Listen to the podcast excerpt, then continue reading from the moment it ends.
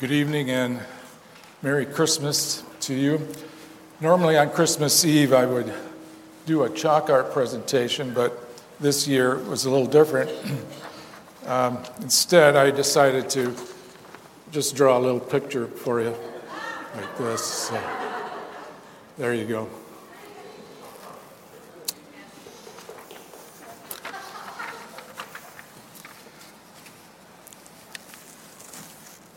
An interesting thing about Christmas, as you know, is our gift giving. You know, at other times during the year, uh, birthdays and anniversaries and so on, we, we give gifts to one person. But at Christmas, we give gifts to many people.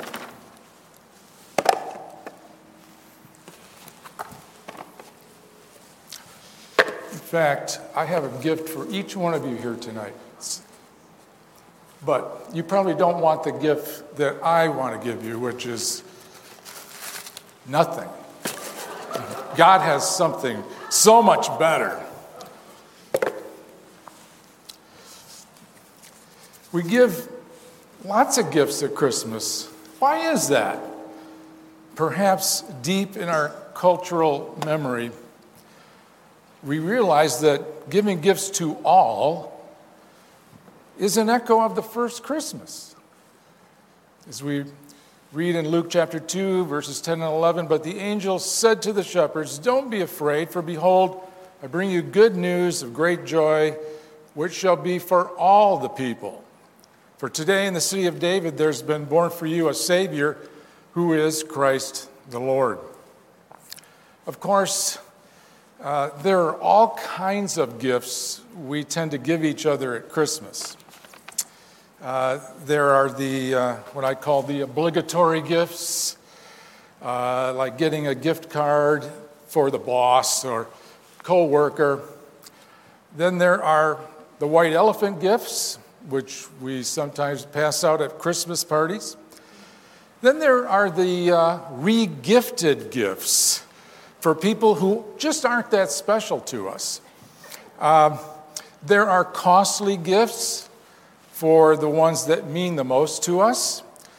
There are personalized gifts for mom and dad, other family members. And there are handmade gifts for teachers, parents, grandchildren, so on. I think dads are probably the hardest to give to you know, over the years, I've listened. Some kids insist on a shirt, others, a pair of socks, and you know what? It usually ends in a tie. Finally, there are those very rare sacrificial gifts given to someone of high esteem out of deep gratitude. Some gifts we receive are so meaningful, uh, so special, they touch us deeply. I don't know if you've ever received a gift like that. Have you ever received a gift so good, so precious, that it left you speechless? Recently, uh, Lynn and I gave our granddaughter Eliana a beautiful doll when we were there for a visit. And after it was open, here she is when she saw it.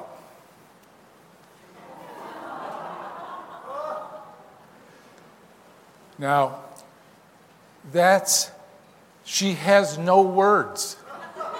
Honestly, there were no words. She was speechless, which for her, very unusual. She had received the gift we gave her with inexpressible gratitude and joy. And I'm here tonight to say Jesus is that gift that should take our breath away. Jesus is the greatest of all the gifts ever given in history. Let's just take a minute to consider why. The scripture teaches First of all, that Jesus existed before he was even born. He is the eternal Son of God. who created all things. He had no beginning, but he dwelt as God, with God, as the Apostle John says, eternally in glory and majesty, in perpetual, unending love and harmony. Just keep that in mind. Isaiah tells us that Jesus wasn't just born, he was given. Isaiah 9 6 For a child will be born to us, a son will be given to us.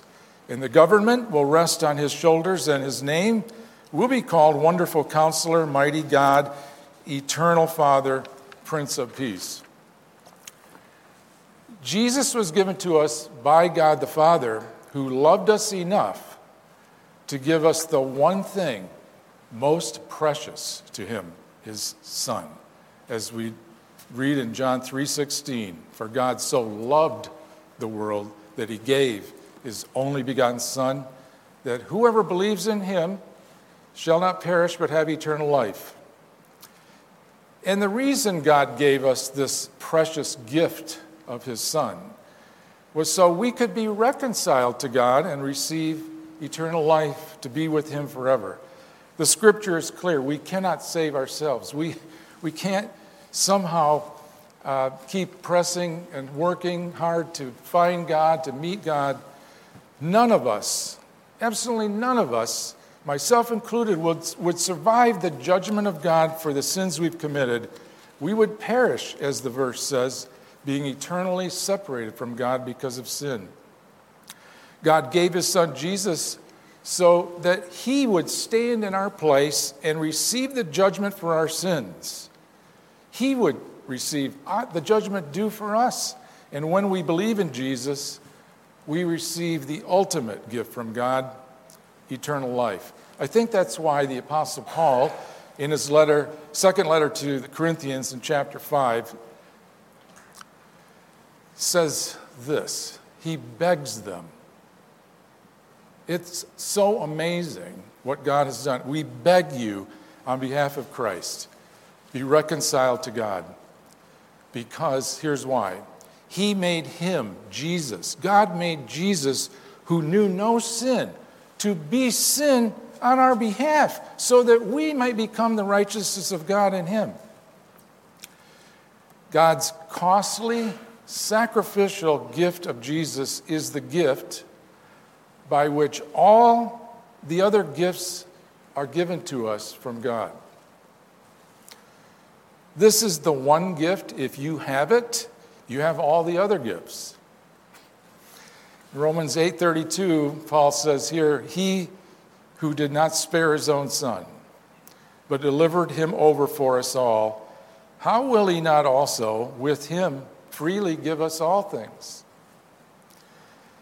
And the one gift from God is the source of life itself. And because of how great the gift of Jesus is, which demonstrates how much God loves us and how far God was willing to go to have a relationship with each one of us, Apostle Paul says, 2 Corinthians 9:15 Thanks be to God for his indescribable gift. That word indescribable can also be translated inexpressible. There are no words. He can't even come up with something that would be fittingly appropriate for what God has given us in Jesus. There are no human words, he says, to describe it or respond to it with sufficient gratitude. It's the gift of gifts, the ultimate. No one could ever in the universe give a gift greater than what God has done. When Jesus was born, God was giving us his eternal Son, the greatest and most precious gift ever given. And Jesus is God's gift of salvation. So if you have him, you have eternal life. You can't earn it, you can't merit it, you can only receive it. It's a gift.